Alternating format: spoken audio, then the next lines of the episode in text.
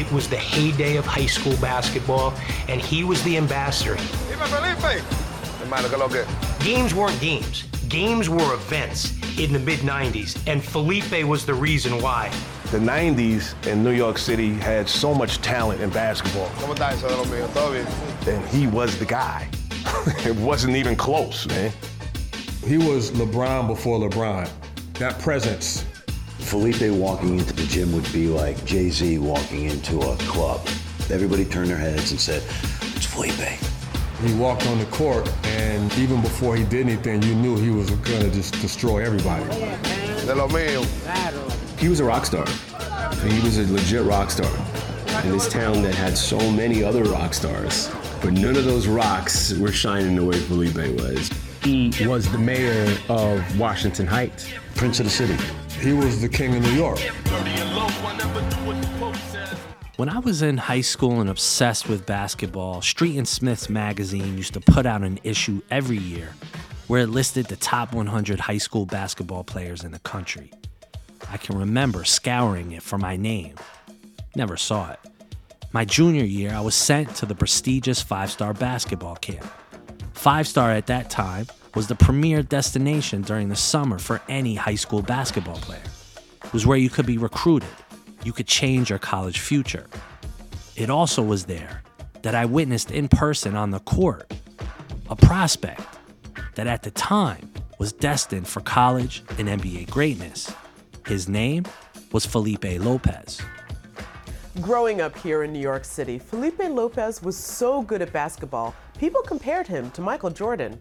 But he was also a symbol of hope, a hero for immigrants and plenty of others back in the Dominican Republic. As a teenager, Lopez moved from the DR to New York, where he became the top ranked high school basketball player in the country. The impact that your presence on the basketball court had for the Dominican community here in New York, and I'm wondering how did that affect you, having so many people put so many hopes and dreams and expectations all on the shoulders of a high school kid? Well, you know what? Uh, when you talk about sports and you talk about Latino, right away the first thing that comes to your mind is baseball. Yep. So you know, I, I was that unicorn. I was that one kid that out of the blue Spanish, and you know that it kind of came into the scene pretty fast. You know, by my fourth year in the United States, you know, people still trying to get you know everything together, trying to get acquainted with the with the uh, way of life out here, and I'm on the cover Sports Illustrated. When I went to the camp, it felt like Lopez was the second coming of Michael Jordan, who also had attended five star basketball camp. It was run by a part time gambler and basketball legend, Howard Garfinkel, or Garf. My fondest memories was the camp was located up in the Pocono Mountains, where during the day it was sweltering, 90 degrees and above.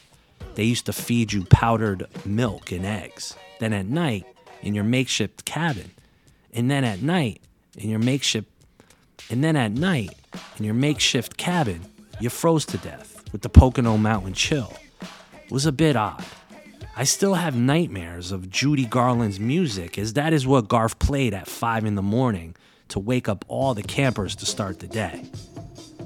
Welcome to the world according to Garf. That's G-A-R-F, as in Garfinkel. Howard Garfinkel, as in basketball. In the big business, high-pressure world of college basketball, there are those who contend that Howard Garfinkel is the E.F. Hutton of the sport. When he talks about a recruit, a room full of coaches will fall silent and listen. Here at Garf's five-star camp in the Poconos, he's done a masterful job of bringing together the investors, those college coaches around the country, with the commodities, the cream of the crop of the young basketball talent in America. Lopez appeared on the cover of Sports Illustrated with the Hudson River and Statue of Liberty as the backdrop. He was a Bronx product. Lopez chose to attend St. John's College in Queens. The 6'6 swingman had so much talent that many journalists felt that Lopez would bring back the Big East basketball conference single handedly. This Sports Illustrated cover, before Felipe Lopez played a minute of college basketball, was all based on high school scouts in the summer basketball circuit. He was called the Dominican Michael Jordan.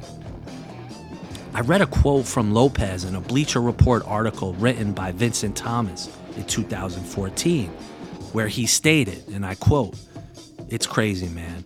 There was a lot of pressure. Sometimes it felt like people almost expected you to change the world. Let me ask you, you know, now we focus so much on stardom. You were touted as the next great star. You were going to break all the records. You were going to be the Jordan, perhaps even better. Was there ever a part where you got a sense that maybe that wasn't in the cards for you? And how did that affect you, given all the hype that you had to live with? I did broke a couple of records. No, I know you did. I know you No, did. no. No, you, You know you, had a great career. It, but it was honestly, it, it was just something that we, it was just coming really, really fast. Mm-hmm. You know, just being considered the number one player in the nation, and and my whole purpose was just to be recognizable, just to be accepted into a society that I, I- basically was just being introduced into. You know, the whole system, the whole American life, it was brand new to me. The only thing that I knew how to do well was play basketball and making sure that by the end of the game, I get somebody to tap me in, the, in my shoulder and say, good job. You know, so all that expectation that happened off the court, I was not really reading too much into it. You know, I, I would feel that, you know, people could put expectation of you, but for me, my own expectation was just to make sure that I did not fail everything that I was doing in school and also in, uh, in the basketball court. So, what was it like for you when you stopped feeling that tap on the shoulder about how great you're doing, and when you stopped hearing all the accolades about you're going to be the next great NBA star? Well, you take a dive. You took a dive in the sense that, you know, the same people that was writing great things, great articles about you, now they honestly they degrading you. You know, and, and it kind of take a little bit of a toll, especially being in New York City. Yeah. You know, and, and the whole purpose was to carry the same success that I have in high school into college. And when that doesn't happen, now you are the fault. Like Victor Wembanyama, Lopez grew up outside of the United States in the Dominican Republic, which has always been a hotbed for baseball, but not basketball. When he landed in the United States in the eighth grade, Lopez couldn't speak English. Unlike Wemby, who I've read started to study English in middle school by watching American television and social media videos, Lopez was an immigrant story, and inside the Latin community, he was more than a hero. He was a legend. What made Lopez's story vastly interesting was at that time, New York City basketball was back to being the Mecca. Lopez was in the same class and time period as Rafer Alston, Kareem Reid, Stephon Marbury, God Shammgod, and Zendon Hamilton, all great players. These guys were playground and high school legends. But Lopez became the anointed one, the prospect to end all prospects. He may look like just another kid from the projects, but to his community, he's like royalty. And to his family, he could be a ticket out. Give it to you right now. The best high school guard I've ever seen. And look where he at now. Come on, you got to give him respect, man. He's the next hope. He's the next Jordan to us. And he said, Mom, are you proud of me now? I said, Yes, Stephon, I'm proud of you.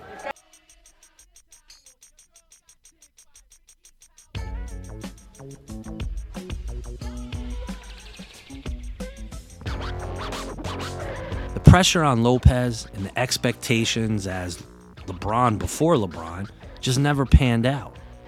This past week, I came across a deep dive into Wemby in the New York Times, written by journalist Tania Ganguli. The title of the article was Victor Wembanyama has always done things differently. Has he really? He's only 18 years old. Inside the article, there were some interesting quotes that give us a tad more insight into Wemby the person. Let's call it the intangibles that any scout or coach wants to hear.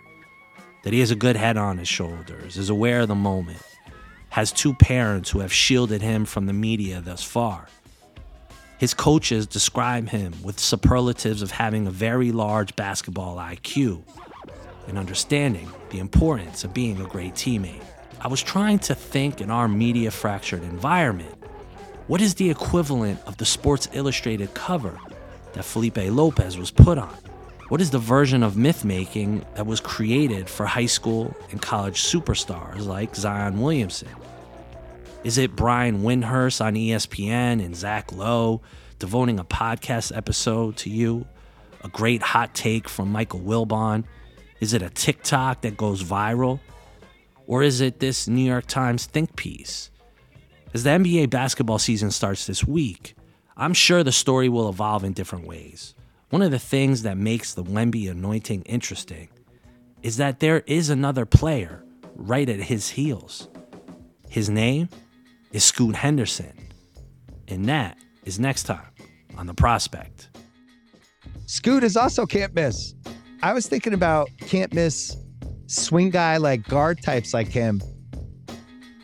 You could see it. He got hurt in the second game, unfortunately, but in the first game, um, the aggro quality of his game is just really jarring. You're, like guards aren't supposed to carry themselves like this. It's very Ja Morantish, but he feels like he's just a little bigger than Ja. Um, he showed every single conceivable piece of an offensive game. He could shoot, he could drive to the basket. He's a really good passer.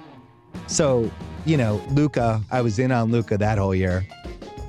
Derrick Rose, Memphis Derrick Rose, I think I was probably a little higher on than others, but um, just athletically, just clearly belonged. And then Iverson in 96.